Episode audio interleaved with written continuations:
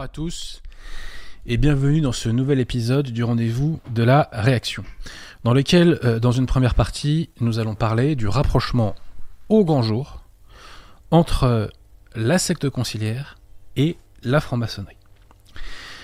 Nous ferons quelques petites mises au point et dans une deuxième partie, je répondrai à la vidéo gag faite par euh, l'entre guillemets abbé Raffray contre le CD vacantisme et qu'il a publié hier soir. Voilà, donc je n'ai pas eu beaucoup de temps pour préparer ma réponse, mais c'est pas très grave. Alors, comme vous le savez, avant de commencer, nous allons faire toute une série d'annonces. D'abord, n'hésitez pas, chers amis, euh, si vous êtes de passage à Paris, à aller faire un tour du côté de, la librairie française. Euh, c'est 5 rue Auguste Bartholdi de mémoire, métro La Motte Piquet duplex. Et figurez-vous que le 16 mars prochain, je répète, le 16 mars prochain, eh bien, je ferai à la librairie française une séance de dédicace. Le, 16 mars prochain. Voilà, je répète. Ensuite, si vous cherchez euh, un bon bouquin, vous pouvez aussi aller sur le site de nos amis du CSRB. Euh, euh, donc un bon bouquin catholique avec donc des nouveaux auteurs, des rééditions, et leur fameuse meilleure vente, 50 euh, ans de euh, religion conciliaire. On va reparler de la dernière réédition du CSRB dans un instant. Euh, j'en profite pour signaler aussi la sortie de cet ouvrage, Triomphe de l'Église de Saint-Alphonse de Liguori, qui a été réédité par notre ami Daniel, Daniel Dias, que nous avons reçu il y a un peu plus d'un an de ça, euh, voilà, donc cette édition Clotildis, Pierre Tirmont, euh, si vous pouvez mettre le lien en description, j'ai oublié de vous le dire, excusez-moi. Triomphe de l'Église, euh, Saint-Alphonse de Liguori, édition Clotildis, que j'ai commencé. Ça se lit comme un polar, puisque Saint-Alphonse, eh bien, nous raconte l'histoire de l'émergence des différentes hérésies. Voilà, donc là j'en suis qu'au début, j'en suis aux, aux, Ariens, mais c'est absolument passionnant. Et c'est riche d'enseignements pour le combat que nous menons aujourd'hui contre le modernisme. Voilà. Alors on va tester Pierre de Tirmont, les amis. Donc Pierre de Tirmont, est-ce que vous savez, est-ce que vous connaissez le site où vont les vrais? Euh, je crois que je le connais. Voilà. Et c'est lequel, dites-moi là ah, L'Estocade. Exactement, édition L'Estocade. Et il y, a beaucoup de vrais. Pourquoi, chers amis? Figurez-vous que je suis très heureux parce que, bon, alors déjà, euh, quasiment tous nos livres sont. Euh, comment on dit?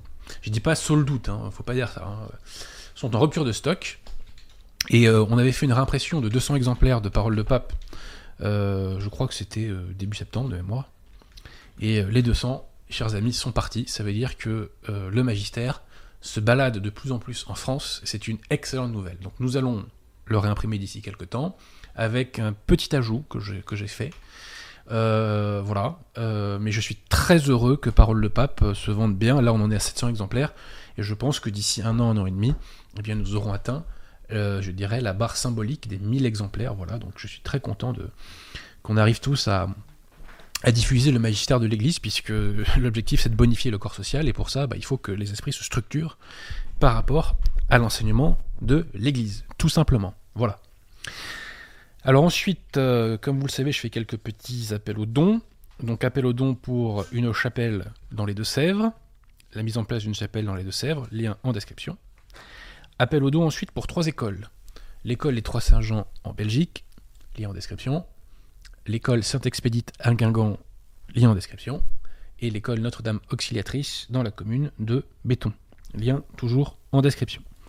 Et enfin, si vous le pouvez, n'hésitez pas à faire un petit don à nos amis de la communauté catholique de l'œuvre de l'Étoile. Donc je répète que je ferai une séance de dédicace à la librairie française le 16 mars prochain et j'en ferai une autre le 23 mars prochain, dans le cadre de la fête des amis d'Alain Pascal. Donc laissez-moi vous redonner, euh, vous redonner euh, l'adresse. Donc la fête des amis d'Alain Pascal, samedi 23 mars, au bar qui s'appelle le Colisée. C'est au métro Wagram et c'est 4 rue Brémontier à Paris, dans le 17e. Donc 23 mars, au Colisée, métro Wagram, 4 rue Brémontier à Paris, dans le 17e. Voilà. Avec plusieurs auteurs, dont Alain Pascal et votre serviteur, Jean-Noël Toubon, etc., euh, etc. Voilà. Alors, euh, chers amis, on va, on va quand même commencer en disant un mot de Don Guéranger. Don Guéranger, c'est un de nos champions. Voilà. C'est un des plus grands théologiens français du 19e, qui a fait énormément pour la restauration du chant grégorien, mais au-delà de ça, il a une œuvre absolument titanesque. Et nos amis du CSRB ont réédité récemment cet ouvrage, du jeudi saint au dimanche de Pâques, simple exposé des faits évangéliques. Donc Don Guéranger eh bien, euh, nous raconte euh, la semaine sainte, évidemment en citant, euh, en citant autant qu'il le faut, des passages des Écritures. Mais du coup, ça se lit entre guillemets comme un roman. Et chers amis, je crois que les communautés ecclésiadei et les groupes lefévristes, que ce soit la Fraternité Saint-Pédis ou Williamsonien, je suis pas sûr qu'ils soient très fans de Don Guéranger, figurez-vous. Parce qu'on lit des choses intéressantes dans Don Guéranger. Écoutons ce qu'il nous dit notamment sur l'infabilité pontificale. Donc déjà, Don Guéranger nous évoque que lors du jeudi saint, il y a eu cette fameuse prière du Christ à Saint-Pierre. J'ai prié pour toi pour que ta foi ne défaille pas. Et ça, c'est le fondement de l'infaillibilité pontificale. Et il serait d'ailleurs très intéressant de savoir à quelle date précise a été écrit ce, bouquin, puisque Don Guéranger est mort en 75, donc il n'est pas exclu que cet ouvrage ait été écrit avant la définition de l'infaillibilité pontificale. Donc voici ce que nous dit Don Guéranger. Le collège apostolique aurait tout à craindre de la fureur de l'enfer. Mais Pierre seul, Pierre seul suffira à confirmer dans la foi ses frères. Pierre seul, donc Bergoglio selon nos contradicteurs conciliaires et lefévristes, suffira à confirmer dans la foi ses frères. Bergoglio vous confirme-t-il dans la foi? Franchement. Écoutez bien, chers amis. Son enseignement sera toujours conforme à la vérité divine. Pas seulement ses définitions, son enseignement sera toujours conforme à la vérité divine, toujours infaillible. Son enseignement sera toujours conforme à la vérité divine, toujours infaillible. Jésus a prié pour qu'il en soit ainsi. Cette prière est toute puissante, et par elle l'Église, toujours docile à la voix de Pierre. Êtes-vous docile à la voix de Pierre? Ecclesia Dei, le févriste, êtes-vous docile à la voix de Pierre? Êtes-vous docile à la voix de Bergoglio, puisque selon vous, Bergoglio, c'est Pierre Petite question. Toujours docile à la voix de Pierre, donc gardera à jamais la doctrine du Fils de Dieu. Que rajouter de plus, chers amis? Ensuite, euh, vous savez que nos contradicteurs me disent souvent que euh, Saint Pierre aurait soi-disant apostasié quand il a renié trois fois le Christ. Or, ce qu'on leur a toujours opposé, déjà en nous fondant sur les Écritures, mais en nous fondant aussi sur ce qu'en disait par exemple saint Alphonse de Liguori, euh, docteur de l'Église, excusez du peu, nous leur disons que quand Pierre renie le Christ, il n'est pas encore pape dont Guéranger nous le confirme. Citation.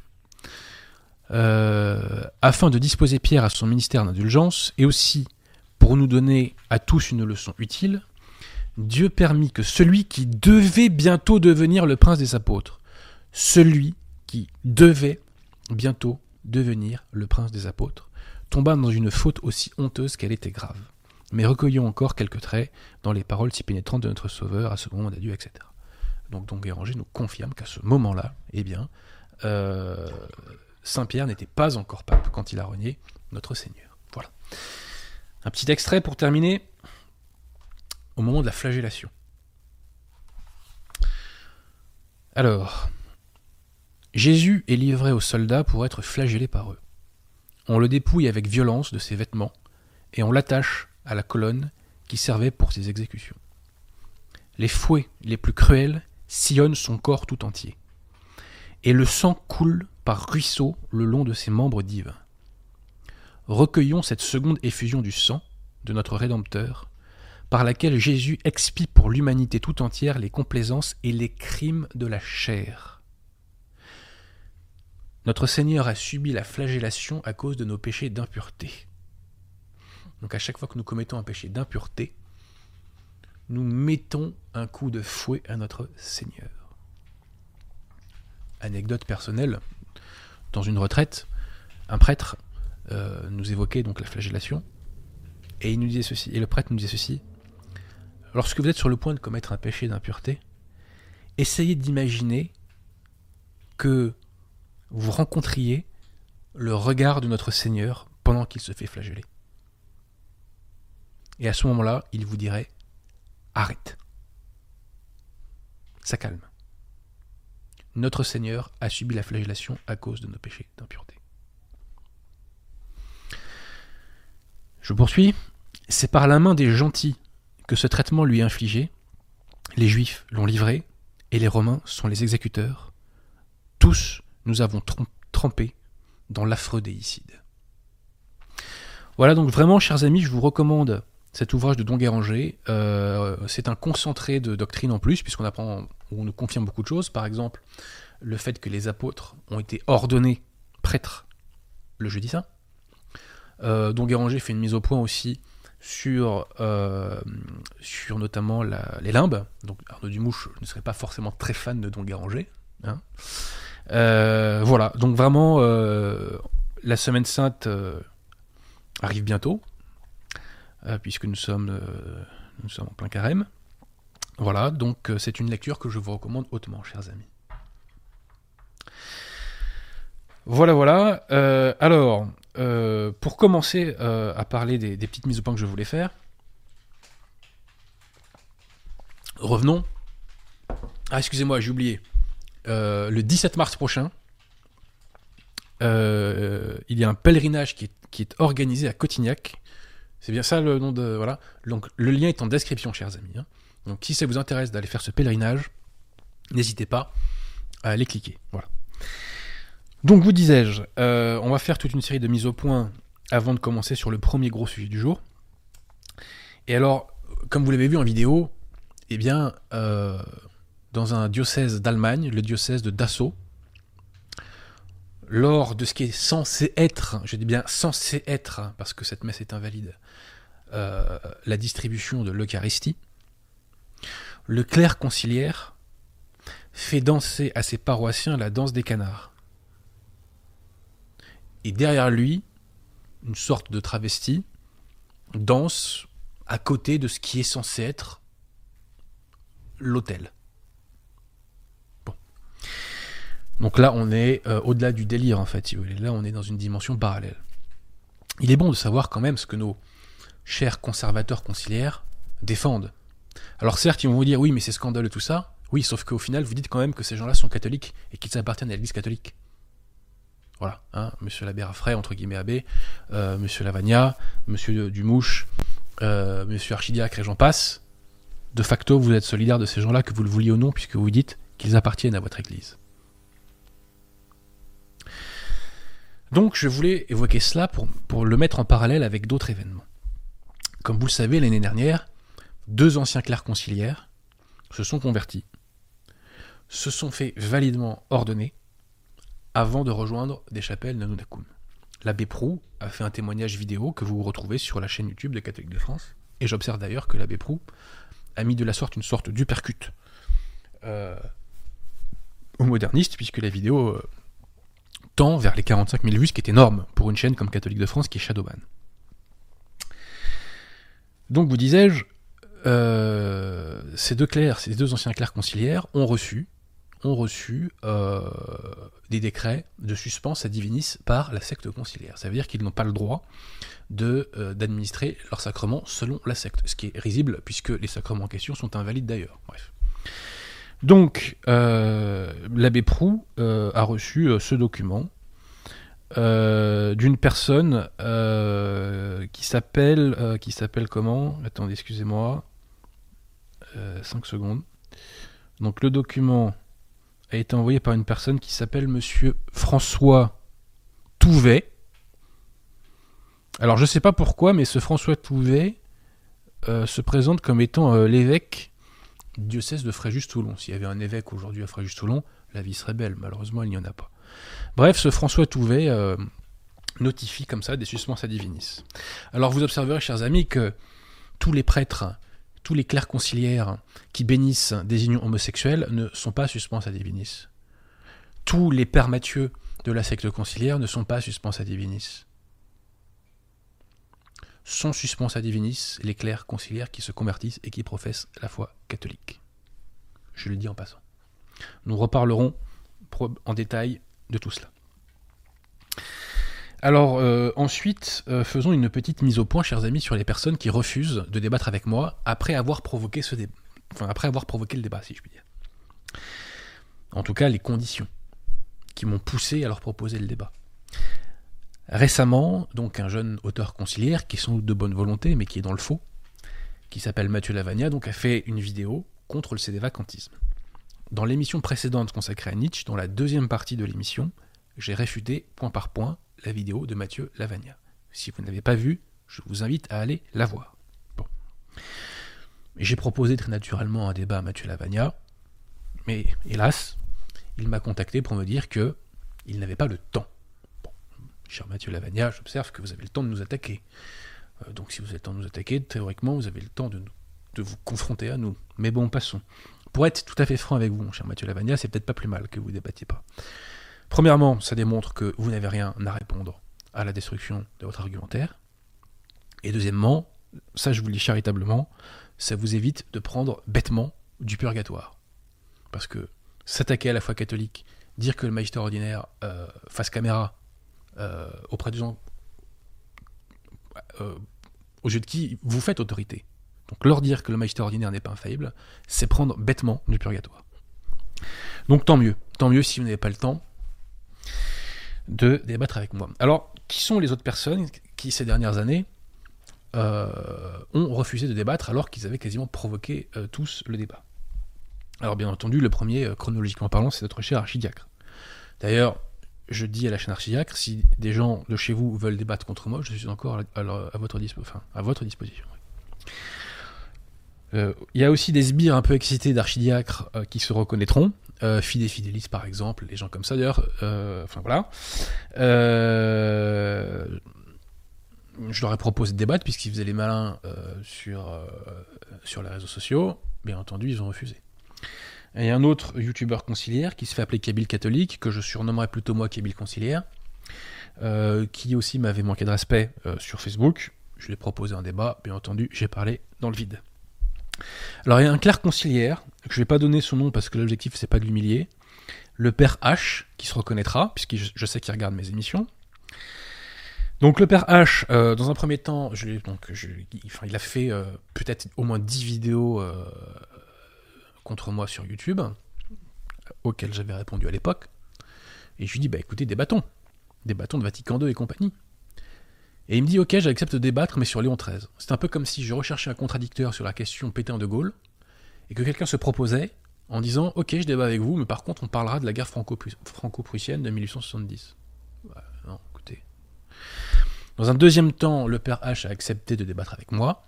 Puis dans un troisième temps, le père H a refusé au motif que je n'étais pas prêtre et que je n'avais pas reçu de formation catholique. Ce à quoi je lui ai répondu Mais, cher père, vous non plus, vous n'avez pas reçu de formation catholique. Donc nous sommes sur un pied d'égalité et nous pouvons débattre. Plus de réponses. Alors, euh, un prêtre italien de la fraternité Saint-Pédis, dans un premier temps, avait accepté euh, de débattre avec moi, mais c'était, j'insiste là-dessus, en privé. En tout cas, dans un premier temps, en privé. C'était une jeune convertie lefévriste qui voulait organiser cela. Après avoir accepté, le prêtre euh, a décliné au motif que le sud vacantisme, qu'est-ce que c'est au final? Bref. Alors, le fameux, entre guillemets, abbé Raffray, Hein, donc le Bérafray à la base m'a attaqué dans une vidéo. Je lui ai répondu et je lui ai proposé un débat, puisqu'on avait en plus quelques contacts en commun qui pouvaient faciliter la jonction. La Bérafray euh, a refusé parce qu'il est vexé du fait que je conteste qu'il soit euh, validement ordonné. Néanmoins, je suis surpris, monsieur l'abbé, puisque vous vous prétendez être euh, le zélateur, l'incarnation, devrais-je dire même, d'un, citation, catholicisme viril. Or, le catholicisme viril refuse de défendre ce qu'il prétend être la vérité lorsqu'il est vexé. C'est quand même pas terrible.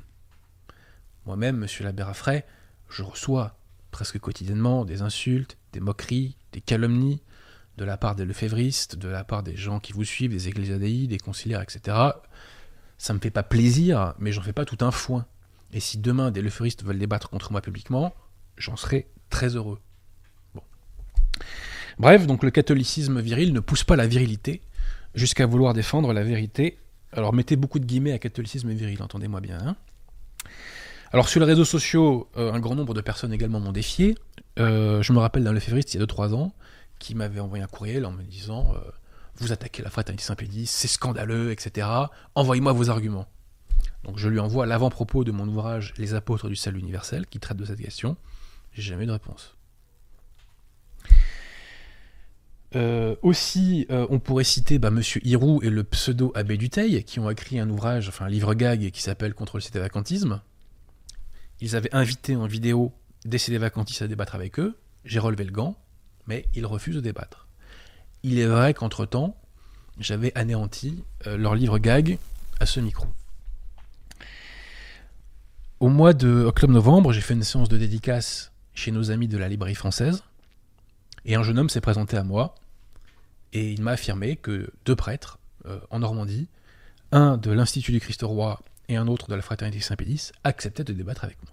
Je vous avoue que j'ai eu un peu de mal à le croire au début, mais apparemment c'était vrai à ce moment-là. Je dis bah écoutez, euh, organisons ça, et puis moi je me déplacerai à Rouen s'il le faut, il n'y a pas de souci. Sauf qu'au fil des mois, ben, l'un d'entre eux, malheureusement, euh, était lui aussi débordé, donc il a dû annuler. Et puis un autre, je crois, a eu des problèmes de santé, donc il a dû annuler. Donc pas de débat. Et là, il y a quelques semaines de ça, donc c'est un ancien bras droit euh, d'Alain Soral qui m'a défié sur Telegram, pas que défié, insulté aussi quasiment. Et euh, il disait oui, il refuse de débattre avec moi. Et il sait pourquoi. Bah, je sais tellement pourquoi que je veux débattre avec toi, mon cher Sébastien. Et j'attends avec impatience ta démonstration selon laquelle Bergoglio est pape. Alors là, franchement, je vais t'écouter avec grand intérêt grand intérêt.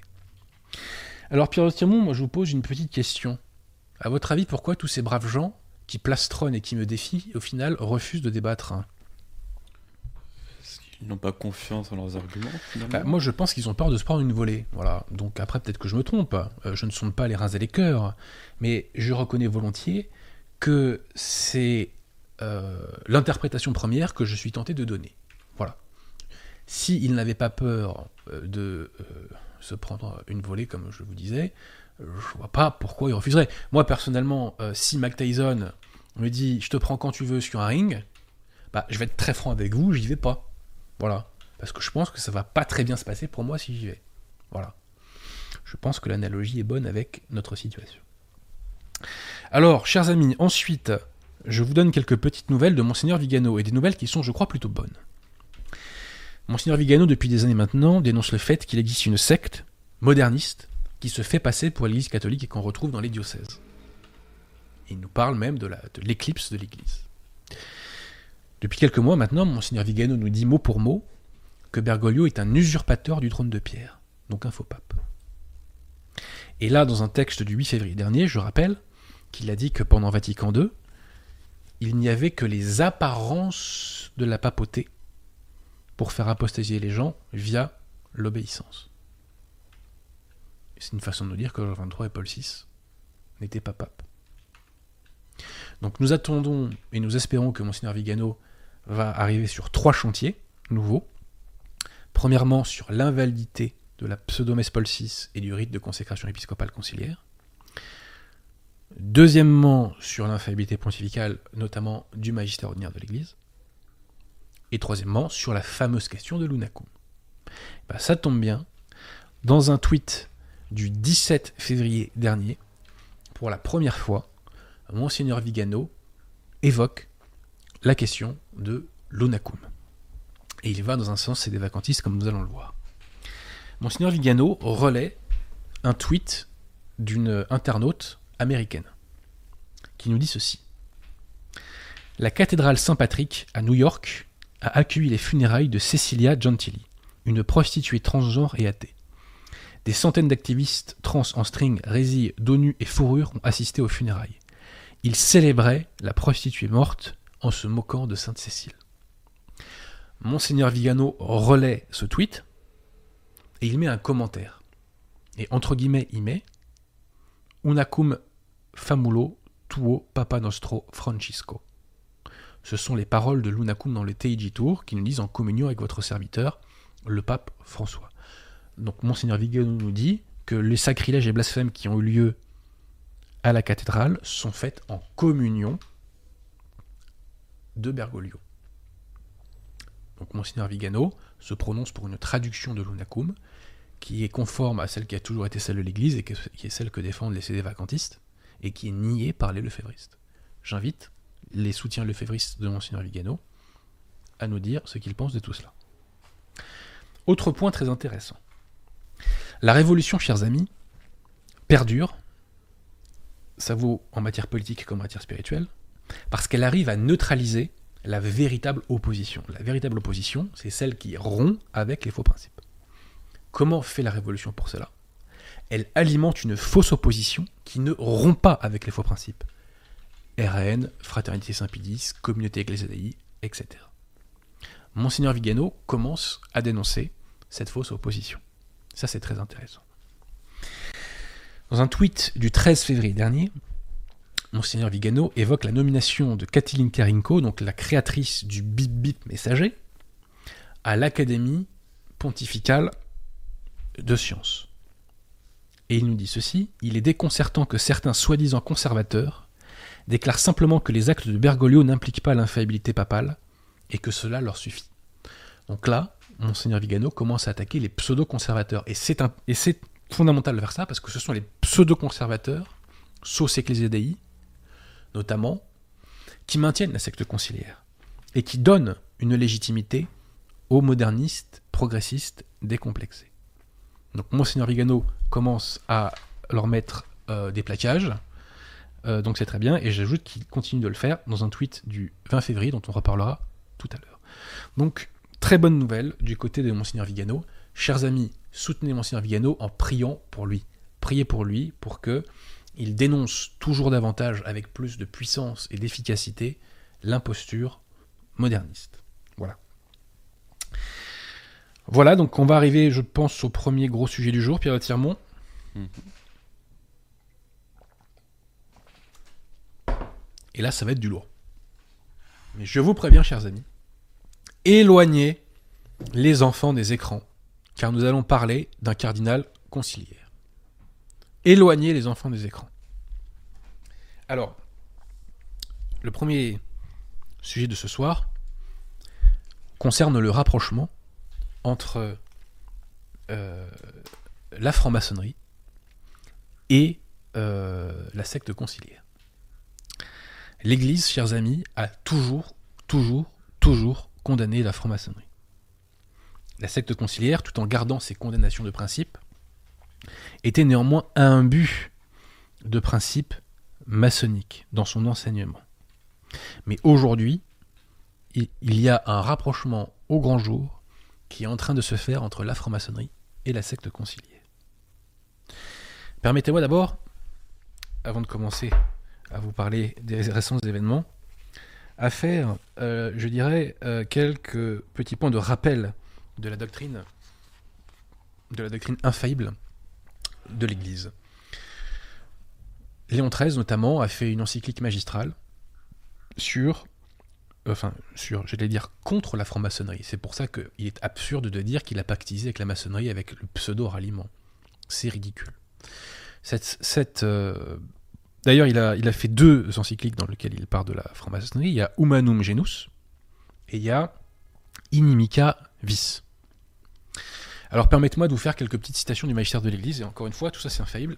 Et là où je veux en venir, c'est qu'on ne peut pas être franc-maçon et catholique, c'est totalement incompatible.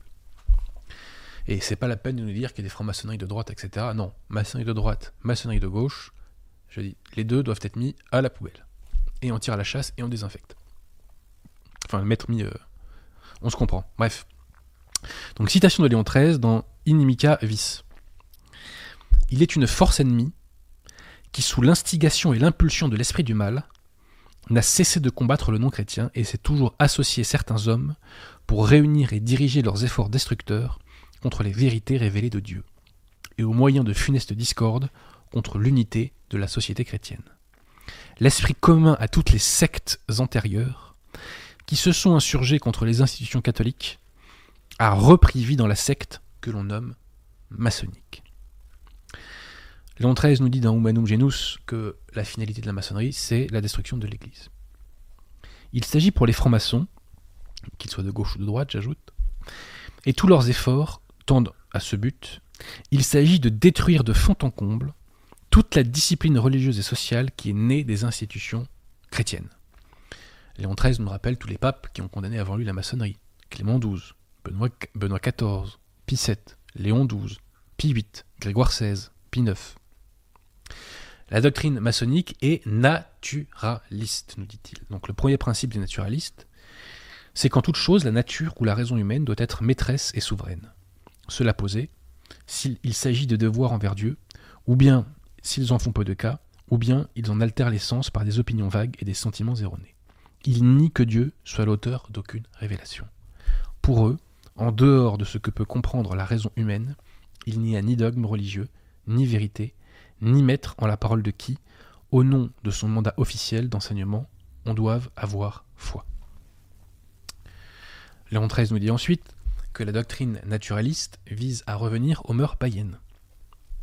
Donc, euh, en effet, vouloir détruire la religion et l'Église établie par Dieu lui-même et assurée par lui d'une perpétuelle protection, pour ramener parmi nous, après 18 siècles, les mœurs et les institutions des païens, n'est-ce pas le comble de la folie et de la plus audacieuse impiété Un catholique, poursuit Léon XIII, ne peut pas être franc-maçon.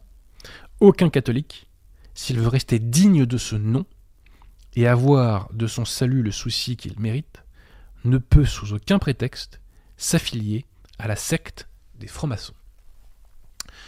Donc Clément XII dans In Eminenti Apostolatus Specula donc avait déjà condamné à l'excommunication les francs-maçons, donc sous peine d'excommunication qui sera encourue par le seul fait et sans autre déclaration par les contrevenants, euh, les contrevenants pardon, euh, dont nous a fait mention, etc. Et donc Léon XIII nous dit qu'il ne faut pas seulement s'éloigner de la maçonnerie, mais qu'il faut la combattre. Il faut la combattre.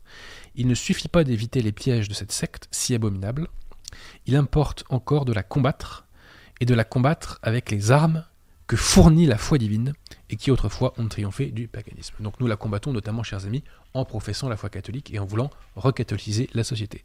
Par ailleurs, dans mon métier, j'ai été confronté deux fois à ces gens-là, euh, et un jour je vous le raconterai. un, jour, un, jour, je vous le raconterai. Là, il y a des choses encore en cours, donc je ne peux pas en parler, mais un jour je vous le raconterai. Mais nous sommes en démocratie, rassurez-vous. Hein, rassurez-vous. Voilà, donc, vous voyez, condamnation claire, nette et précise de la maçonnerie. Et d'ailleurs, dans le Code de droit canon de 1917, article 2235, ceux qui donnent leur nom à une secte maçonnique ou à d'autres associations du même genre qui complotent contre l'Église ou les pouvoirs civils légitimes contractent par le fait même une excommunication simplement réservée au siège apostolique. Dans son pseudo-code de droit canon, la secte conciliaire avait retiré la mention de la franc-maçonnerie et elle expliquait que ceux qui intègrent donc des sectes qui complotent contre l'Église sont punis d'une juste peine. Mais on n'évoquait pas l'excommunication. Ratzinger a rattrapé un peu le truc pour donner le, change le 26 mars, novembre pardon 1983 en disant qu'on ne pouvait pas euh, être inscrit dans une association maçonnique. Et Bergoglio récemment a fait un texte du 13 novembre 2023 dans lequel il nous dit que l'adhésion à la maçonnerie reste interdite. Nous allons le voir, chers amis, que c'est pure hypocrisie. Pourquoi c'est pure hypocrisie, chers amis? Parce que tout simplement, la religion conciliaire est totalement imbu de principes maçonniques. Vatican II est totalement imbu de principes maçonniques. La religion maçonnique est la religion de la gnose. Alain Pascal a beaucoup écrit là-dessus, je vous renvoie à ses ouvrages. La gnose se caractérise notamment par le fait qu'elle est panthéiste. C'est-à-dire que l'homme n'est pas une créature de Dieu dans le cadre de la gnose, mais c'est une émanation de Dieu qui est fait de la même substance que Dieu, à l'instar de tout le reste de la création d'ailleurs. Permettez-moi, chers amis, de vous citer, parce que je traite longuement de ça dans cet ouvrage qui est Nubius, que vous pouvez trouver sur le site de nos amis du CSRB. Donc, euh, vous disais-je, euh, je vais vous citer un prêtre argentin qui est assez connu, l'abbé Julio euh, Mainviel, qui dit ceci qu'il s'agisse de la Kabbale ou des différents systèmes gnostiques, ce qui les distingue d'abord est la note de totalité. Ce sont des systèmes où la totalité de Dieu, du monde et de l'homme se trouve englobée. Ils ne font aucune exception à la totalité et elle leur sert à tout expliquer. Un même courant fondamental d'être parcourt tous les êtres de l'univers. Donc nous avons tous la même substance. Qui s'élèveront ou descendront, etc. Donc, retenez ça, la religion maçonnique c'est la gnose, et la gnose se manifeste notamment par son panthéisme. Or, la secte conciliaire intègre cette gnose dans son enseignement, et elle a commencé à le faire très rapidement d'ailleurs, par la pseudo-constitution pastorale de Vatican II, Gaudium et Spes. Elle le fait notamment lorsqu'elle naturalise la grâce sanctifiante. Je m'explique. L'Église enseigne que un homme peut être uni au Christ lorsqu'il est en état de grâce, lorsqu'il a en lui la grâce sanctifiante. Donc il y a une union possiblement surnaturelle entre l'homme et Dieu. Mais les conciliaires ne disent pas cela. Les conciliaires disent que la nature humaine est par elle-même unie à Dieu. Et ça, on commence à le lire. Alors ça, c'est une hérésie qui a été inventée euh, par Maurice Blondel, qui a été peaufinée par Henri de Lubac et qu'on retrouve dans Gaudium et Spes, la constitution pastorale de Vatican II, qui d'ailleurs sur ce point reprend quasiment mot pour mot de Lubac. Hein. Donc on nous dit que donc, le Christ manifeste pleinement l'homme à lui-même, et plus loin, on nous dit que par son incarnation, le Fils de Dieu s'est en quelque sorte uni lui-même à tout homme. Donc tout homme est uni au Christ, qu'il soit ou non en état de grâce, parce que la nature humaine est unie à Dieu. Wojtyla le dit dans Redemptor Hominis, hein, sa pseudo-encyclique, Jésus-Christ s'est uni à chacun. Et c'est parce que nous sommes tous au Christ que nous sommes tous sauvés. Wojtyla nous le dit, donc enfin, on voit que Wojtyla professe le salut universel dans son message à l'Asie du 21 février 1981. Écoutez-le. Dans l'Esprit Saint, chaque individu et tous les peuples sont devenus par la croix et la résurrection du Christ enfants de Dieu, participants de la nature divine. Participants de la nature divine, c'est la définition même de l'état de grâce. Donc il est en train de dire que tout le monde a la grâce sanctifiante. Et donc tout le monde est sauvé. Et héritier de la vie éternelle, tout le monde est devenu héritier de la vie éternelle, tout le monde est sauvé. Tous sont rachetés et appelés à partager la gloire en Jésus-Christ, sans aucune distinction de langue, de race, de nation ou de culture. Voici là, mot pour mot, professe le salut universel, chers amis. Donc, ils nous disent que le Christ, euh, lorsqu'il s'est incarné, s'est uni à tout homme. Bergoglio nous dit dans Laudato aussi que le Christ, non seulement s'est uni à tout homme au moment de l'incarnation, mais qu'il s'est uni à la terre. Et ce faisant, il reprend l'hérésie de Wojtyla dans Dominum et Vivificantem, qui nous disait que l'incarnation, citation, a aussi un sens cosmique. Le premier-né de toute créature en s'incarnant dans l'humanité individuelle du Christ, s'unit en quelque sorte, plus loin, avec toute chair, avec toute la création. Donc, nous dit que le Christ s'est uni avec toute la création. Il y a eu donc une fusion entre toute la création et le divin, c'est de la pure gnose. L'un des pères d'ailleurs de cette gnose est Théard de Chardin. Théard de Chardin avait été condamné par le Saint-Office en 62 alors qu'il y avait encore des gens sérieux au Saint-Office. Mais par la suite, euh, Théard a été réhabilité, donc notamment par Bergoglio dans l'Audate aussi, ou notamment euh, par, Benoît, par le Ratzinger Benoît XVI dans une homélie du 24 juillet 2009, où là encore une fois il tient des propos totalement gnostiques puisqu'il nous dit la fonction du sacerdoce est de consacrer le monde pour qu'il devienne une hostie vivante. Le monde doit devenir Dieu, en somme. C'est de la gnose. Le monde lui-même, donc, devienne une hostie vivante, etc. Et il nous dit c'est la grande vision qu'a eu Teilhard de Chardin, lui aussi. Teilhard de Chardin, qui, je le répète, était condamné par le Saint-Office. Voilà, ce que j'ai la condamnation. Voilà, on nous disait que c'était euh, des ouvrages euh, qui offensent la doctrine catholique. Mais ça, ça choque pas, plus que ça, notre cher Ratzinger Benoît XVI. Alors pour conclure, je vais vous citer un théologien allemand exceptionnel qui s'appelle Johannes Dorman, qui officiellement d'ailleurs n'était pas assez des qui fait un peu le bilan de tout ça. Et c'est un extrait de son livre L'étrange théologie de Jean-Paul II et l'esprit d'Assise. L'homme apprend qu'il est par l'incarnation indissolublement uni au Fils de Dieu, que par la mort du Christ sur la croix, il est, depuis le commencement jusqu'à la fin du monde, racheté et justifié, et qu'il possède l'existence dans le Christ comme la dimension religieuse de sa propre humanité, et qu'il doit tout cela à l'amour de Dieu le Père. Plus loin, c'est pourquoi l'homme doit entrer en lui-même, afin de se découvrir lui-même à la lumière de la révélation qui lui a été faite dans le Christ, et qu'il a reçue par la foi et pour faire l'expérience de ce que finalement il a toujours été. Voilà ce que signifie la phrase du cardinal Wojtyla dans le mystère du Verbe fait chair s'éclaire le mystère de l'homme. Une telle foi n'est rien d'autre que de la gnose. Voilà.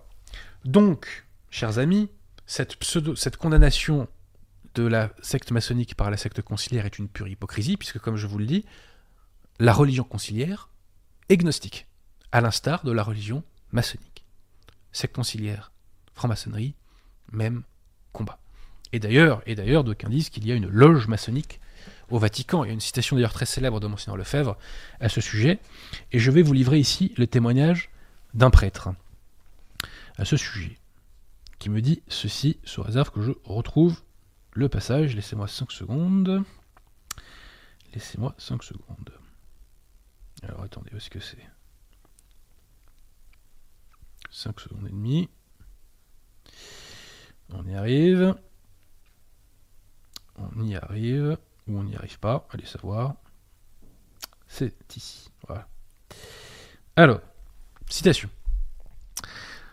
Dans la deuxième moitié de la décade des années 90, j'ai appris qu'un ancien gouverneur de l'État de San Luis Potosi, le professeur Olivares Santana, donc là c'est au Mexique, donc Olivares Santana de 1992 à 1994, avait été nommé par le gouvernement mexicain comme premier ambassadeur mexicain auprès du Vatican. Il était connu pour son appartenance à la franc-maçonnerie mexicaine. Juste avant de partir pour l'Italie, des journalistes mexicains l'ont interrogé sur son appartenance maçonnique et sur euh, ce que cela lui faisait euh, d'avoir été nommé étant maçon au poste d'ambassadeur mexicain auprès du Vatican. Il leur a répondu qu'il allait être entre guillemets chez lui, parce qu'il y avait une loge maçonnique au Vatican même. Entre 2005 et 2010, je me trouvais dans la ville de San Luis Potosi, capitale de l'État du même nom. Me promenant en soutane dans le centre de la ville, un Mexicain m'a abordé et nous avons causé un petit moment. Il m'a dit spontanément qu'il appartenait à la loge maçonnique de la ville. Alors j'ai profité de l'occasion pour lui demander si cet ex-gouverneur de l'État de San Luis Potosi, le professeur Olivares Santana, et premier ambassadeur américain auprès du Vatican, était effectivement membre de la loge de San Luis Potosi. Le franc-maçon que j'avais rencontré dans la rue m'a confirmé le fait. Donc, un franc-maçon de haut grade est élu, enfin est nommé ambassadeur au Vatican, et il dit Vous inquiétez pas, mes frérots sont là-bas. Formidable. Au moins les choses clair. Donc, il y avait cette collusion un peu honteuse de la part de la secte conciliaire. Mais, à l'instar de ce qui s'est passé pour la bénédiction de l'union homosexuelle, eh bien, euh, petit à petit, au fil du temps, euh, les conciliaires mettent carte sur table. Et le 16 février dernier, eh bien, a été organisée une rencontre officielle entre des hauts dignitaires maçons et des hauts dignitaires de la secte conciliaire, donc notamment Monseigneur Stagliano et un cardinal conciliaire, donc cardinal avec des guillemets, qui s'appelle Coco Palmerio. Coco pour les intimes, sans doute. Mais je vous invite à ne pas être trop intime avec l'intéressé d'ailleurs, vous allez voir. Éloignez les enfants des écrans. Nous allons parler de Coco Palmerio. Éloignez les enfants des écrans. Qui est ce fameux Coco Palmerio? Pierre Tirmont, est-ce que vous avez déjà entendu parler du Zozo? Voilà. Donc là, on va s'accrocher. on va s'accrocher. Éloignez les enfants des écrans. Éloignez les enfants des écrans. Je répète, nous allons parler d'un pseudo-cardinal conciliaire. Il est nécessaire d'éloigner les enfants des écrans. Citation. Citation d'un article de Valeurs Actuelles en date du 5 juillet 2017. On s'accroche. Au cours d'un raid, la gendarmerie du Vatican aurait interrompu en juin une orgie gay dans un appartement de la congrégation pour la doctrine de la foi, chargé notamment au sein de la curie romaine de lutter contre les abus sexuels dans l'Église, rapporte le Times de Londres. Donc là, on vous parle des appartements du Saint-Office. Vous vous rendez compte? Le domicile perquisitionné serait celui du secrétaire du cardinal Francesco Coco Palmerio, président du Conseil pontifical pour les textes législatifs et conseiller proche du pape François. De la drogue aurait été également consommée au cours de la fête homosexuelle, précise le journal italien Il Fatto Quotidiano à l'origine des révélations explosives. Le secrétaire aurait lui été arrêté en flagrant délit par les gendarmes et hospitalisé pour désintoxication de substances stupéfiantes. Il se trouverait actuellement en retraite spirituelle dans un couvent en Italie. Le cardinal italien de 79 ans aurait d'ailleurs recommandé la candidature de son secrétaire pour une promotion au rang d'évêque. C'est-à-dire que le type est un junkie, il organise des orgies homosexuelles, et son patron le pousse pour qu'il devienne évêque. Formidable. En 2018, Monseigneur Vigano a été à l'origine d'un coup de tonnerre lorsque, dans un texte où il dénonçait l'influence des réseaux homosexuels dans la secte conciliaire, il se prononçait en conclusion pour la démission de Bergoglio. Monseigneur Vigano, dans ce texte, écrivait ceci. Donc nous sommes en août 2018, je le rappelle. Le cardinal Francesco Coco Palmerio et l'archevêque Vincenzo Paglia, qui appartiennent au courant homosexuel, en faveur de la subversion de la doctrine catholique sur l'homosexualité. Et sur le site Réinformation TV, dans un article du 11 octobre 2018, nous avons un sujet de Madame Jeanne Smith à ce sujet. Selon le site américain conciliaire, je précise, LifeSite News, le cardinal Francesco Coco Palmerio était présent lors de la fête alliant orgie homosexuelle et cocaïne, organisée dans un appartement situé dans les palais du Saint-Office à Rome par son secrétaire. Donc il était présent. C'était pas seulement l'appartement de son secrétaire, il était présent dans l'orgie homosexuelle. Mais cette source, donc un, clerc de rang à la curie, a précisé avoir parlé de l'événement à un groupe de prêtres lors d'une rencontre privée cet été. Trois d'entre eux ont confirmé cette conversation qu'ils ont évoquée directement avec LifeSite News. L'un de ces prêtres a ainsi déclaré à LifeSite News que selon la source vaticane, le cardinal Coco Palmerio ne s'était pas contenté d'assister à la fête, et là, chers amis, je suis obligé, pour préserver vos oreilles, de censurer la suite de l'article. Voilà. Néanmoins, je termine, la police lui a demandé de partir immédiatement. Donc voilà qui est ce fameux Coco Palmerio. Et donc ce Coco Palmerio, nous le retrouvons lors de cette rencontre qui s'est tenue le, 16 février dernier à Milan. Alors avant de parler de lui, un mot de, de, ce que nous dit Monseigneur Staglino. Et là vous allez voir qu'on retrouve l'hérésie de Sainte Faustine, qui est consacrée d'ailleurs par Vostila dans euh, Dives in Misericordia, je crois. L'hérésie selon laquelle la justice de Dieu est inférieure à l'amour de Dieu, à la charité de Dieu. Donc au sujet des francs-maçons, il nous dit ceci. Qui suis-je pour juger qu'une condition humaine est telle que faire pleuvoir la miséricorde de Dieu sur les justes et les injustes ne la touche même pas avec son humidité, car parfois l'humidité de l'eau de la miséricorde suffit à Dieu pour régénérer une vie. C'est du Sainte Faustine. Pourquoi? Parce qu'il estime qu'on peut se régénérer sans se repentir de ses péchés c'est du Sainte Faustine tout craché. Enfin, pseudo Sainte Faustine, excusez-moi, puisque c'est une imposteur totale, la Kowalska. Si vous ne l'avez pas vue, allez voir l'émission que nous avons faite à ce micro concernant la fausse Sainte Faustine. Plus loin. Alors là, c'est le charabia moderniste à l'état pur. Une théologie capable de penser d'une manière critique sur tout, de répondre également aux exigences critiques de la raison universelle. Puis entièrement, c'est quoi les exigences, les exigences critiques de la raison universelle? Bonne question. Bref, lui non plus, je pense qu'il ne sait pas de toute façon. Car nous vivons dans un monde où si l'on ne dialogue pas, on risque d'être absolument hors du monde. Une théologie de la sagesse signifie qu'elle sait combiner science et sagesse de la vie. Blablabla, blablabla, blablabla. Charabia moderniste derrière lequel se trouve une main tendue à la franc-maçonnerie. Et alors que nous dit ce cher Coco Palmerio Que nous dit-il? Citation. D'après ce que j'ai pu comprendre, mais je ne suis pas très expert en la matière, bah, si t'es pas expert, qu'est-ce que tu fais là déjà? Bon. Je crois qu'il y a une évolution dans la compréhension mutuelle entre donc l'Église entre guillemets et la franc-maçonnerie. Tiens donc. Avant, on n'avait pas compris ce que c'était quoi. Bon, les papes savaient pas de quoi ils parlaient. Mais toi, par contre, toi, toi qui, euh, bref, hein, on s'est compris. Euh, il y a 50 ans, il y avait moins de compréhension. Mais les choses ont évolué. C'est du modernisme à l'état pur, chers amis le dogme évolue avec le temps. Et j'espère que ces rencontres ne s'arrêteront pas là. Je me demande si nous ne pourrions pas penser à une table permanente, donc entre la franc-maçonnerie et la secte conciliaire, même au niveau de l'autorité, pour mieux discuter des choses. Voilà, donc il y a un rapprochement au grand jour entre la secte et la franc-maçonnerie et chers amis, les conseillers conservateurs pourront raconter n'importe quoi. Les clercs qui ont participé à ce, cet événement scandaleux ne seront pas sanctionnés. Nous le savons déjà. Ils ne seront pas sanctionnés. Alors, tweet relayé par Monsieur Vigano, c'est un tweet de Massimo Viglione, qui est un conciliaire, mais qui penche de plus en plus vers le sédévacantisme. En tout cas, il considère déjà que Bergoglio n'est pas pape. Citation. Tout le monde est scandalisé par une énième rencontre avec les francs-maçons de ce clergé apostat.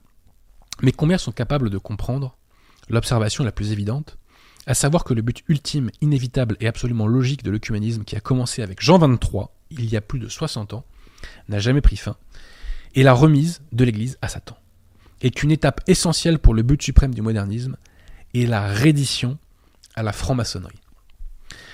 Mais ne comprenez-vous vraiment pas qu'il ne peut y avoir de dialogue entre les Christ et Bélial Et l'orateur s'est-il rangé du côté de Bélial? La réponse est oui, cher monsieur Viglionnet. Ils sont du côté de Bélial. Tweet de Monseigneur Vigano qui est doublement intéressant. En date du 20 février dernier. Nous avons découvert le véritable objectif de la rencontre de Delpini et de ses associés avec les francs-maçons.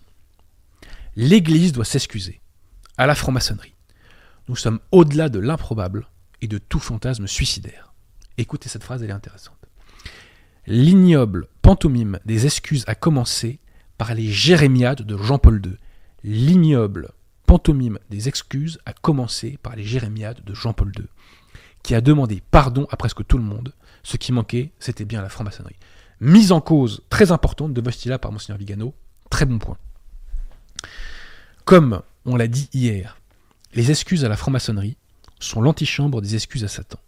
Aujourd'hui, ils ont dit qu'il était encore trop tôt, mais qu'entre-temps, ils procédaient à l'examen de conscience, comme si ces personnes infâmes avaient une conscience.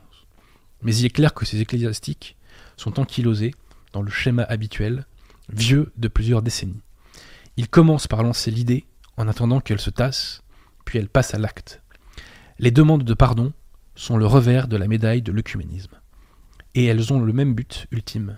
Ce ramassis d'apostats sans foi, sans honneur, sans dignité n'a qu'un seul but, achever au plus vite la révolution moderniste, qui consiste en la dissolution spirituelle, morale et physique de l'Église. Avec le soutien indéfectible, et ça aussi c'est très intéressant, des saints protestants professionnels, c'est-à-dire des conservateurs et des modérés. Nouvelle attaque de Monseigneur Vigano contre les conservateurs conciliaires, autre très bon point. Donc certainement déjà prêt pour la revalisation responsable et sérieuse de la franc-maçonnerie. Donc, chers amis, résumons. L'Église a toujours impitoyablement condamné la franc-maçonnerie. La secte conciliaire, pour ne pas se démasquer, avait repris ses condamnations, mais elle était de la sorte parfaitement hypocrite. Pourquoi? Parce que la religion qu'elle professe est gnostique, à l'instar de la religion maçonnique. Donc il y avait une collusion de facto entre les deux. Mais maintenant que la secte moderniste pense avoir gagné la partie, eh bien, elle met carte sur table et elle tend officiellement la main à la franc-maçonnerie, malgré ses condamnations de façade. Voilà où nous en sommes, chers amis. Comment voir, comment voir que la secte moderniste n'est pas l'Église instituée par Jésus-Christ? L'Église ne peut pas tendre la main à la franc-maçonnerie. L'Église l'a toujours combattu impitoyablement parce qu'elle sait que la franc-maçonnerie veut sa destruction. Voilà. Donc nous avons une nouvelle preuve, chers amis, que la secte conciliaire n'est pas l'Église instituée par Jésus-Christ. Voilà. Alors, avant de passer à la deuxième partie de l'émission, eh bien, euh, Pierre de Tirmont, on va se remettre un petit coup de danse des canards. Sauce conciliaire. Ça vous va? C'est parti. Allons-y.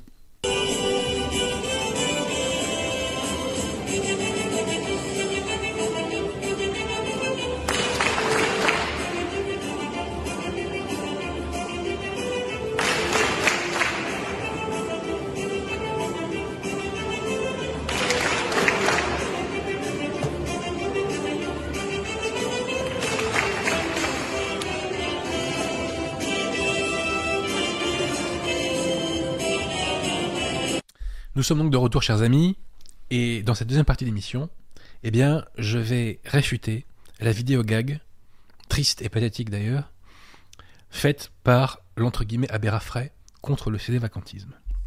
Je dis triste, chers amis, et ce n'est pas de la provocation, car l'abbé Raffray semble en souffrance. En souffrance tant il apparaît qu'il ne maîtrise pas ses nerfs, dans cette vidéo. Et c'est triste, par ailleurs, parce que je vous avoue que je ne mesurais pas à quel point l'abbé Raffray était moderniste. Je ne dis pas ça gratuitement. L'abbé Raffray nous dit qu'il n'y a pas des résidents Vatican II, et il nous dit que les pseudo-pontifs conciliaires n'ont jamais professé autre chose que la foi catholique. On va revenir là-dessus. Cette vidéo est faite en compagnie de Mathieu Lavagna. J'ai déjà réfuté les arguments qu'il évoque dans sa vidéo dans une vidéo précédente, celle sur Nietzsche. Je vous y renvoie pour donc retrouver euh, euh, cette réfutation.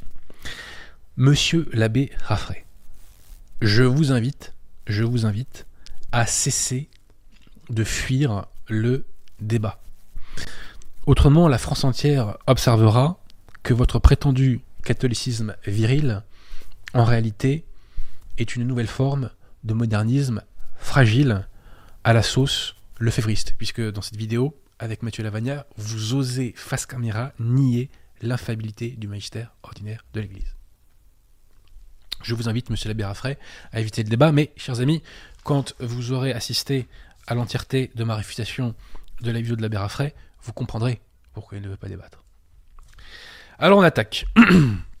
Alors tout d'abord, vers 1 minute 50, Mathieu Lavena nous dit que le cédavacantisme est une doctrine, je dis bien une doctrine, qui stipule que le siège de Pierre est vacant. Cher Mathieu Lavagna, le cédavacantisme est l'application de la foi catholique à la situation actuelle. C'est la foi catholique. Nous n'ajoutons rien à la foi, nous ne retirons rien à la foi. Et c'est l'application de la foi qui fait que nous constatons que le siège est vacant. Le cédé-vacantisme, c'est un constat factuel. Contrairement à ce que vous dites, ce n'est pas une doctrine. Alors que vous, vous inventez une doctrine puisque vous niez l'infaillibilité du magistère ordinaire de l'Église. Ensuite, euh, vers 2 minutes 20, l'abbé Raffray nous dit, donc il développe l'argument cédé-vacantiste qui consiste à dire que donc, les pseudo-pontifs conciliaires enseignent des choses contraires à l'enseignement de l'Église, donc ils ne peuvent pas être papes. C'est exact, monsieur l'abbé Raffray. Un pape ne peut pas professer l'erreur en matière de foi et de mœurs. On pourrait vous citer Léon XIII dans Satis Cognitum qui vous dit que euh, dans l'exercice de ses fonctions, la foi du pape ne peut pas défaillir. Et l'abbé Raffray embraye en disant Les vacantistes veulent démontrer par tous les moyens que les papes modernes ne sont, euh, sont des usurpateurs. Non, monsieur l'abbé Raffray, pas par tous les moyens, par le moyen de la foi principalement, c'est tout. Ensuite, euh, et là on voit que l'abbé Raffray ne maîtrise pas ses nerfs, puisqu'il fait toute une série d'attaques ad personam. Et d'ailleurs, sans me citer, c'est moi qui le vise à plusieurs reprises. La plupart de ceux qui défendent ces positions, donc c'est des vacantistes, essaient de capter des gens pour leur intérêt personnel, soit pour gagner de l'argent, soit pour avoir de l'influence. Alors monsieur l'abbé Raffray, si vous prenez tous les livres que j'ai écrits dans lesquels je défends la foi catholique et dans lesquels je fais le conseil à la vacance du siège, en 5 ans, bout à bout, je pense que j'ai dû gagner, pour les centaines et les centaines, et peut-être même les milliers d'heures que ça m'a coûté, j'ai dû gagner l'équivalent de 4-5 heures de mon taux horaire d'avocat. Donc ne racontez pas de bêtises. Maintenant, j'ai pas besoin de ça pour gagner d'argent. Soit pour avoir de l'influence. Ça, c'est très intéressant, monsieur l'abbé Raffray, parce que figurez-vous qu'à partir du moment où j'ai défendu la foi catholique, le camp national ne me l'a pas pardonné. Et j'ai perdu énormément de soutien y compris d'ailleurs de personnes que j'ai aidées à ce micro. L'intéressé se reconnaîtra. Quand vous attaquez la fraternité Saint-Pédis, ou des gens comme vous, monsieur l'abbé Raffray, qui font la tournée de tous les médias du camp national, on perd beaucoup de soutien. J'ai perdu beaucoup de soutien. Mais peu importe, puisque la paix intérieure de défendre la foi catholique et d'être en cohérence, je dirais, euh, d'être voilà, dans, une, dans cette cohérence entre les actes et euh, la doctrine, ça n'a pas de prix, en fait. Ça n'a pas de prix. Et je préfère être du côté du bon Dieu que d'être du côté du monde. Et il nous dit, il y a un aspect d'orgueil. Bah, je confesse volontiers avoir de l'orgueil, monsieur l'abbé Raffray. Vous connaissez des personnes qui n'ont pas d'orgueil, monsieur l'abbé Raffray? Présentez-les-moi. Et j'aimerais qu'elles me donnent leur truc. Mais peut-être pousserez-vous l'idée en nous disant que l'institut, enfin les membres de l'institut du bon pastis n'ont pas d'orgueil. Faites une vidéo à ce sujet comme ça, je vous piquerai votre méthode. Et je suppose que c'est de l'humilité que d'introniser Pachamama au Vatican. Je suppose que c'est de l'humilité, la danse des canards que nous avons vue lors de la pseudomesse Paul VI. Je suppose aussi que c'est de l'humilité de bénir les unions homosexuelles et de professer l'hérésie depuis plus d'un demi-siècle. Votre pseudo-humilité, je n'en veux pas, monsieur l'abbé. Franchement pas. Alors on arrive ensuite à la bulle, la fameuse bulle de Paul IV, pousse, euh, cum, pardon, ex apostolatus. Je précise que la vidéo date d'hier soir. Donc euh, euh, je fais vraiment la vidéo pas au mental, mais quasiment. Hein. Donc déjà, chers amis, il y, a, un principe de droit divin de base à connaître. Et j'ai l'impression que les conciliaires et les ne le connaissent pas. Ce principe de base, c'est qu'un non-catholique ne fait pas partie de l'Église catholique. C'est pas compliqué. Un non-catholique ne fait pas partie de l'Église catholique. Donc un hérétique ne fait pas partie de l'Église catholique. Donc un pape ne peut pas être hérétique, puisqu'il est la tête de l'Église. Paul IV a fait une bulle très connue, Cum ex apostolatus, dans laquelle il nous dit que si un hérétique est élu pape, eh bien l'intéressé, en réalité, n'est pas pape et euh, personne ne doit le reconnaître comme étant pape. Paul IV, ce faisant, ne fait qu'illustrer un principe de base selon lequel euh, un non-catholique ne peut pas appartenir à l'Église et a fortiori donc ne peut pas être pape puisqu'un pape, le pape par définition fait partie de l'Église. Bon. L'abbé nous dit il ne s'agit pas d'une décision magistérielle, mais d'un document disciplinaire. Oui, monsieur l'abbé vous avez raison. Ce n'est pas un enseignement à proprement parler, mais c'est l'illustration d'un enseignement selon lequel un pape, et, euh, enfin, un pape ne peut pas être éthique d'une part, et d'autre part, un non-catholique ne peut pas appartenir à l'Église.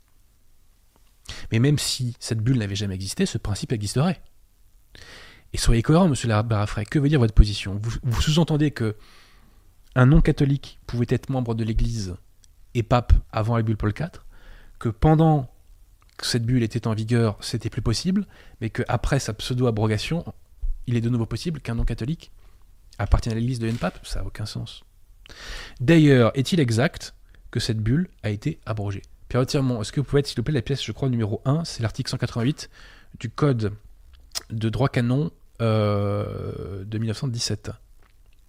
Donc le Code de droit canon de 1917 reprend l'idée selon laquelle un apostat perd sa charge et donc ne peut pas être considéré comme étant donc évêque ou pape. Et dans le Code de droit canon de 1917, il y a une note de bas de page qui renvoie directement à la fameuse bulle de Paul IV. Donc dire que le code de droit canon s'oppose à la bulle de Paul IV et qu'il l'abroge, c'est totalement faux, puis qu'il reprend ses dispositions. Vous racontez n'importe quoi sur ce sujet, monsieur Labarafray. Vous n'arrêtez pas de nous dire que vos contradicteurs, ces vacantistes, sont des quasi-abrutis euh, qui n'ont jamais fait de théologie, etc.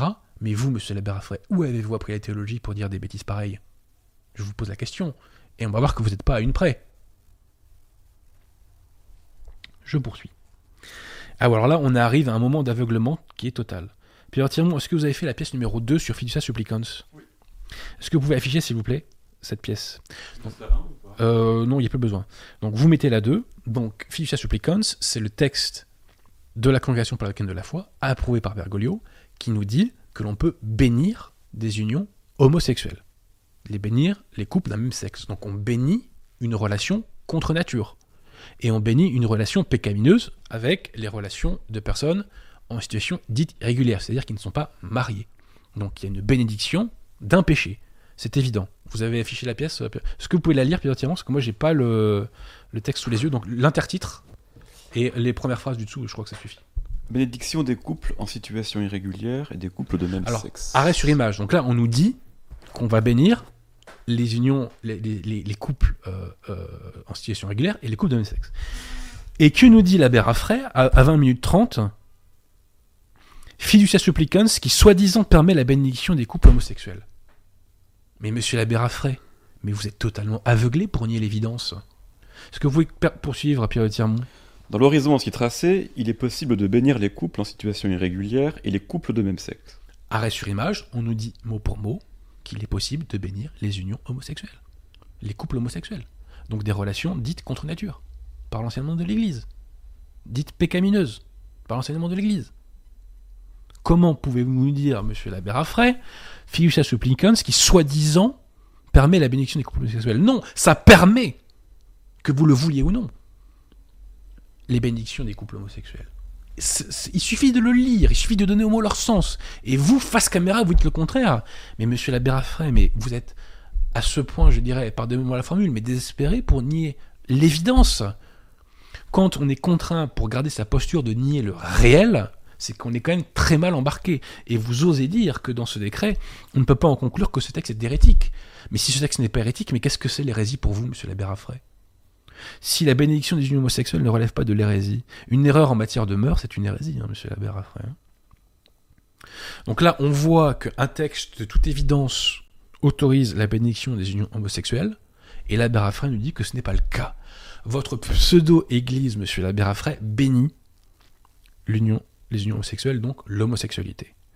Celle des cédévacantistes. Alors je précise que c'est aussi l'église de l'éphévriste, puisque les éphéristes prétendent appartenir à la même église que Bergoglio. Ils sont pas contents quand je le dis, mais je suis désolé, c'est ce que vous prétendez depuis des décennies. Et en plus, vous dites, que vous êtes unacum avec eux, en communion. Donc l'église de l'abbé Raffray et des léphéristes bénit l'homosexualité. Celle des cédévacantistes ne bénit pas l'homosexualité. Tout simplement parce qu'on ne peut pas bénir un péché. Ça n'a aucun sens.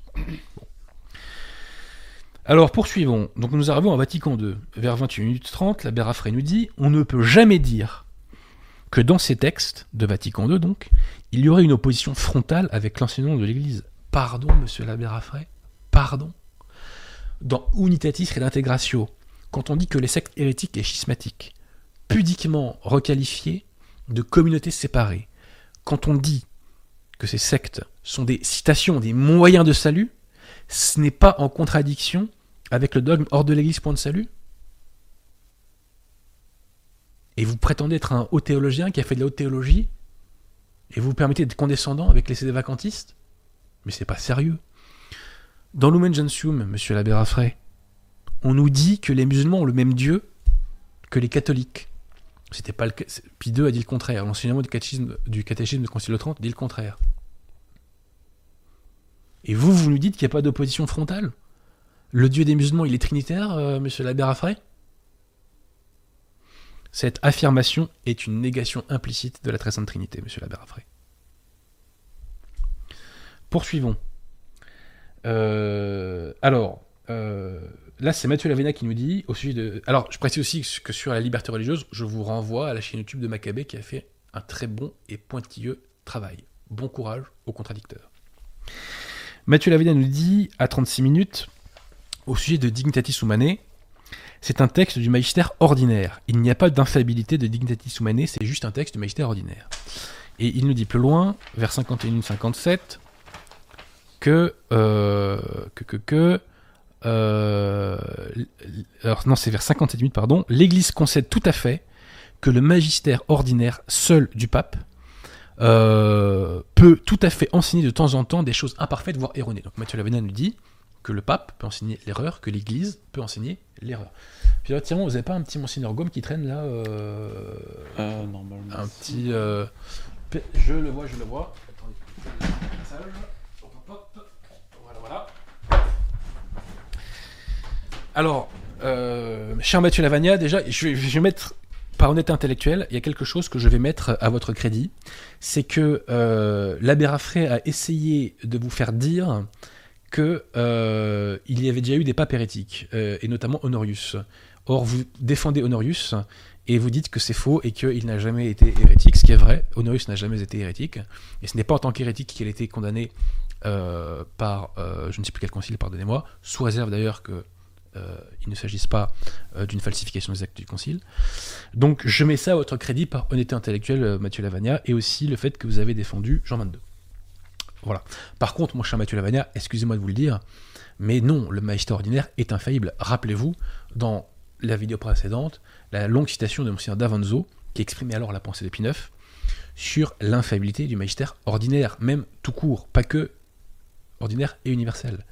Pie XII, dans Humani Generis, nous dit que le magistère ordinaire euh, a la même autorité que le magistère extraordinaire.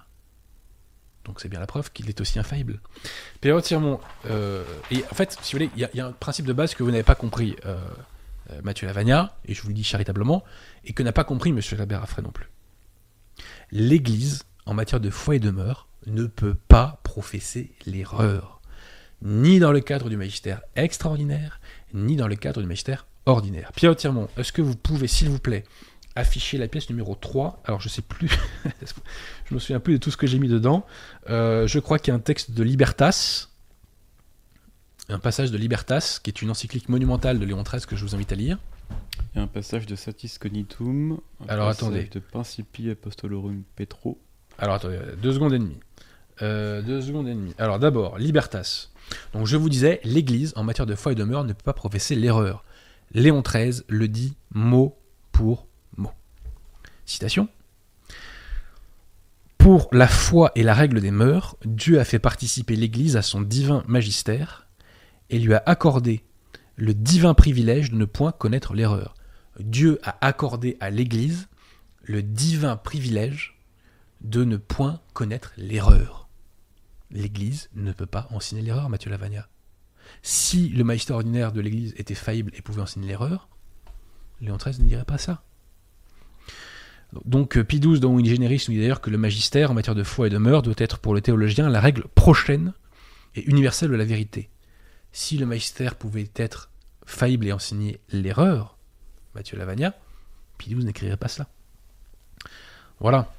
Euh, attendez, est-ce que je vais vous retrouver euh, au passage, là, tant qu'à faire, Humani Generis Donc, XII nous dit, concernant l'infaillibilité du magistère ordinaire, et l'on ne doit pas penser que ce qui est proposé dans les encycliques n'exige pas de soi l'assentiment sous le prétexte que les papes n'exerceraient pas le pouvoir suprême de leur magistère.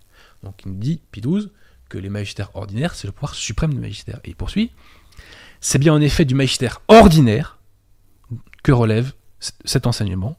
Et pour ce magistère vaut aussi la parole. Vaut aussi la parole qui vous écoute m'écoute. Pie XII donne au magistère ordinaire la même autorité qu'au magistère extraordinaire. Et donc les encycliques en matière de foi et de mœurs sont infaillibles. Euh, ouais, sinon c'était euh, Satis Cognitum, je crois. Donc Satis Cognitum, fameuse citation de Léon XIII. Jésus-Christ, notre Seigneur, a obtenu à Pierre que dans l'exercice de son pouvoir, sa foi ne défaillit jamais. Si le magistère ordinaire était faillible et si le pape pouvait enseigner l'erreur, on ne dirait pas que sa foi ne peut pas défaillir dans le cadre de ses fonctions, ça n'a aucun sens. Et de toute façon, un pape ne peut pas enseigner l'erreur, ça nous est dit par Benoît XV dans Principi Apostolorum Petro, puisqu'il nous dit que à Pierre, le prince des apôtres, le divin fondateur de l'Église, a attribué le don de l'inhérence en matière de foi et de mœurs. L'inhérence, c'est-à-dire l'absence d'erreur. Donc le pape a un privilège d'absence d'erreur dans le cadre de son magistère ordinaire et extraordinaire. Ne vous en déplaise, mon cher Mathieu Lavagnet. Pour terminer à ce sujet, citation de Monseigneur Gaume, issue du traité sur le Saint-Esprit, qui a reçu l'imprimatur. Si, dans la durée des siècles, il était possible de trouver, je ne dis pas une heure, mais une seconde, où l'épouse du Saint-Esprit aurait enseigné l'ombre d'une erreur, le règne de la vérité sur terre serait fini. En accusant l'Église romaine d'infidélité, les protestants, on pourrait dire les lefévristes ou les ecclésiadei, s'aperço- ne s'aperçoivent pas qu'ils posent en principe le scepticisme universel. Si l'Église s'est trompée, ou, comme ils le disent, si elle est corrompue, que deviennent les assurances d'infaillibilité données par Jésus-Christ Je répète, si l'Église s'est trompée, ou comme ils le disent, si elle est corrompue, que deviennent les assurances de l'infaillibilité données par Jésus-Christ Et que devient le christianisme tout entier Que devient la vérité, quel que soit son nom, etc. Et Monseigneur Gaume dit plus loin, le Verbe incarné ne serait pas Dieu si l'Église avec laquelle il a promis d'être tous les jours, pendant tous les siècles, pouvait enseigner une seule fois une erreur. Je répète, le Verbe incarné ne serait pas Dieu si l'Église avec laquelle il a promis d'être tous les jours, pendant tous les siècles, pouvait enseigner une seule fois une seule erreur si petite qu'on la suppose, ou laisser périr une seule des vérités confiées à sa garde. L'Église ne peut pas enseigner l'erreur, cher Mathieu Lavagna et cher Abbé Raffray. Je vous mets au défi de trouver un théologien qui a affirmé le contraire avant 1958. Je vous mets au défi. Théologien approuvé par l'Église, bien entendu. Euh, voilà, voilà. Alors ensuite, on arrive à la question de l'invalidité du rite de consécration épiscopale. Chers amis, j'ai démontré l'invalidité, après d'autres, hein, du rite de consécration épiscopale dans mon émission qui s'appelle La secte se déchire. C'est dans la deuxième partie de l'émission. Je précise que dans nos émissions maintenant, nous faisons des sommaires. Je vous invite à vous y référer pour voir euh, où on situe ça dans la vidéo. Alors, je précise que le rite de consécration épiscopale montignien est invalide parce qu'il n'est pas conforme à ce que Pie XII préconise dans Sacramentum Ordinis. Pie XII préconise que la forme du sacrement de l'ordre indique de façon univoque deux choses, la grâce du Saint-Esprit et l'épiscopat. Et ce, de façon, donc, je répète, univoque. C'est-à-dire qu'il nous faut une formule qui a un seul sens, qui signifie la grâce du Saint-Esprit, et une formule qui a un seul sens, qui signifie l'épiscopat. Bon. L'abbé Raffray va-t-il trouver dans le texte de Montini une formule pour chacun des deux? La réponse est négative. Et l'abbé Raffray nous accuse d'être de mauvaise foi. Voici ce qu'il nous dit, chers amis. Donc d'abord, il lit la formule de Paul VI, c'est vers 40 minutes, et ensuite il nous dit, écoutez bien. Donc là, il recite une deuxième fois le passage en disant, l'esprit qui est donné aux apôtres, les apôtres qui ont fondé l'Église en tout lieu. Et là, il nous dit, c'est clairement la volonté de l'Esprit Saint qui veut faire des apôtres, donner l'ordre épiscopal, euh, pour, comme successeur des apôtres, c'est une question de mauvaise foi, c'est une calomnie d'accuser cette formule de ne pas mentionner l'ordre donné. Ah bon? Mais où est mentionné l'ordre donné, monsieur l'abbé Je cite le passage que vous reprenez. Vous nous dites L'esprit qui est donné aux apôtres, les apôtres qui ont fondé l'Église en tout lieu. Mais l'esprit qui est fondé aux apôtres, monsieur l'abbé Raffray, selon les modernistes eux-mêmes, cela signifie la grâce du Saint-Esprit. Cela ne signifie pas l'épiscopat. Est-il dit quelque part qu'on donne non pas l'esprit aux apôtres, mais qu'on donne la fonction épiscopale Ou dans ce texte de Montigny est-il dit que l'on donne à l'ordinant la fonction épiscopale des apôtres, monsieur Raffray? Où est-ce dit? Réponse nulle part. Il est simplement évoqué l'esprit qui est donné aux apôtres, les apôtres qui ont fondé l'Église en tout lieu. On dit simplement que les apôtres ont fondé les Églises. On ne dit pas qu'on transmet le pouvoir des apôtres de fonder l'Église. Et je répète, on ne dit pas que l'on communique la fonction épiscopale des apôtres.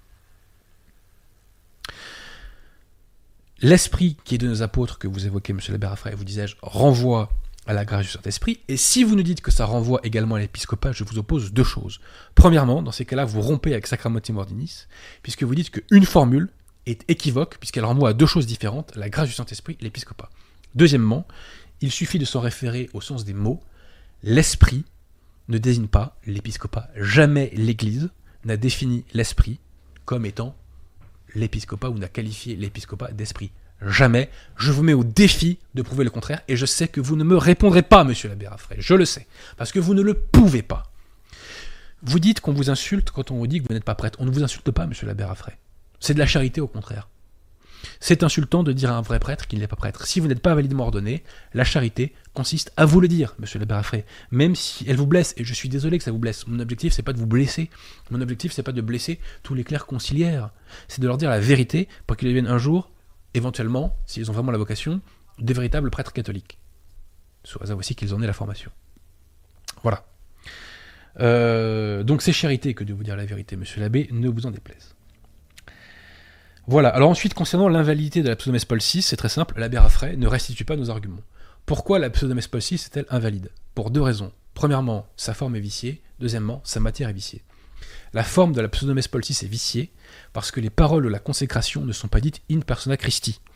Elles sont dites de façon narrative, et pour ça, dans la pseudomesse Paul VI, on a changé la ponctuation qu'il y avait dans la messe Saint Pie V, en rajoutant deux points.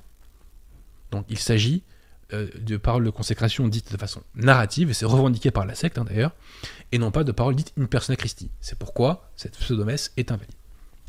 En outre, elle est invalide parce que la matière, donc le pain et le vin dans la messe catholique, doivent être, être, la matière doit être mise en état d'oblation, et ça se fait dans le cadre de ce qu'on appelle l'offertoire. Or, dans la pseudomesse Paul VI, il n'y a pas d'offertoire. On a remplacé l'offertoire par ce qu'on appelle la pseudo-bénédiction euh, de, de, je sais plus quoi d'ailleurs, pardonnez-moi. Il n'y a pas d'offertoire.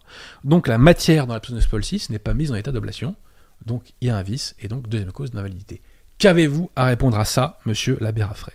Je sais d'avance que vous ne répondrez pas, car tous mes contradicteurs ne répondent pas, parce qu'il n'y a, rien à répondre. Et ce n'est pas à moi qu'il n'y a rien à répondre, car moi je n'ai pas d'opinion personnelle en matière de théologie. C'est à l'enseignement de l'Église qu'il n'y a rien à répondre. Nous vous opposons l'argument d'autorité ultime qu'est le magistère de l'Église. Vous êtes échec et mat déjà. Vous ne pouvez rien opposer à l'enseignement magistère de l'Église. Et cette démonstration a, je crois, suffisamment été faite à ce micro. Si par extraordinaire, monsieur l'abbé Raffray, par extraordinaire, vous deviez euh, soudainement considérer que votre soi-disant catholicisme viril, qui, je le répète, est en fait un modernisme fragile à la sauce lefévriste, mais si par extraordinaire, vous vouliez encore débattre avec votre serviteur, je le ferai volontiers. Mais normalement, vous ne devriez pas avoir peur de vouloir terrasser ce qui, selon vous, est contraire à la vérité. Moi, je veux, à ma petite échelle, contribuer à terrasser à ce qui est contraire à la vérité, et en premier lieu au modernisme, et en deuxième lieu au gallicanisme, dont vous êtes également un zélateur. Voilà. Je vous invite, monsieur l'abbé Raffray, à accepter de débattre contre moi. En attendant, j'ai anéanti ce soir à ce micro euh, votre vidéo gag, excusez-moi, et je le ferai à chaque fois que c'est nécessaire parce que vous faites apostasier des gens en professant l'erreur. Et donc, tant que vous le ferez, je vous combattrai. C'est aussi simple que cela. Pierre Tirmont, est-ce qu'il y a des questions Mais pas trop parce qu'il est déjà tard. Et intelligente, hein, si possible. Hein. Et jeter un coup d'œil. Si on n'a pas, euh, pas de zèle. Hein. Flouc ne comprend pas le terme oblation de l'Eucharistie. L'oblation, c'est-à-dire que euh, bah, l'oblation, euh, c'est-à-dire qu'il faut que dans, l'offertoire, l'offertoire, il doit y avoir normalement une, formule sacrificielle. Voyez? Une formule sacrificielle. Donc l'oblation, c'est quand on donne quelque chose qui, mis, qui est dans une logique justement euh, sacrificielle. Parce que la messe est un sacrifice propitiatoire. Je renvoie, chers amis, pour plus de détails sur cette question, parce que moi je ne suis pas un spécialiste de liturgie, à l'excellent livre de l'abbé Tchekada, La messe politique en question. C'est un livre à lire. Est-ce qu'il y a d'autres questions, euh, Pierre Hélène Gabriel te demande si tu connais un monastère dans Nonakum pour se recueillir ou séjourner. Ah, demandez à nos amis de l'œuvre de l'étoile. Voilà. Euh, bon. Oui, euh, c'est bon pour la question. C'est tout?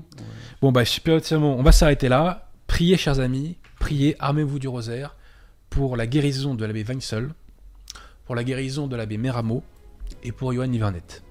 Priez pour eux, chers amis, ils ont besoin de votre aide. Voilà. Euh, voilà, je pense qu'on a tout dit. Bah écoutez, on va souhaiter un bon carême à tous. Intéressez-vous à Saint-Alphonse de Légorie. Intéressez-vous à Don Guéranger imbibez-vous du magistère de l'Église. Si vous n'êtes pas catholique, faites-vous baptiser, convertissez-vous, et puis bah, une fois que ça sera fait, ben, nous prierons pour que vous viviez en état de grâce avec cette grâce sanctifiante. Le seul sens de la vie, chers amis, c'est de vivre et de mourir avec la grâce sanctifiante. La grâce sanctifiante, c'est le trésor le plus extraordinaire, le plus riche trésor que vous pouvez avoir dans votre vie, c'est cette grâce sanctifiante en vous. Si vous l'avez en vous, vous serez plus riche que Bernard Arnault, Elon Musk et Rothschild réunis. Voilà. Donc opération grâce sanctifiante. Merci à tous. Je vous remercie de relayer un maximum ces émissions pour la défense de la vérité. Et je vous dis à très bientôt.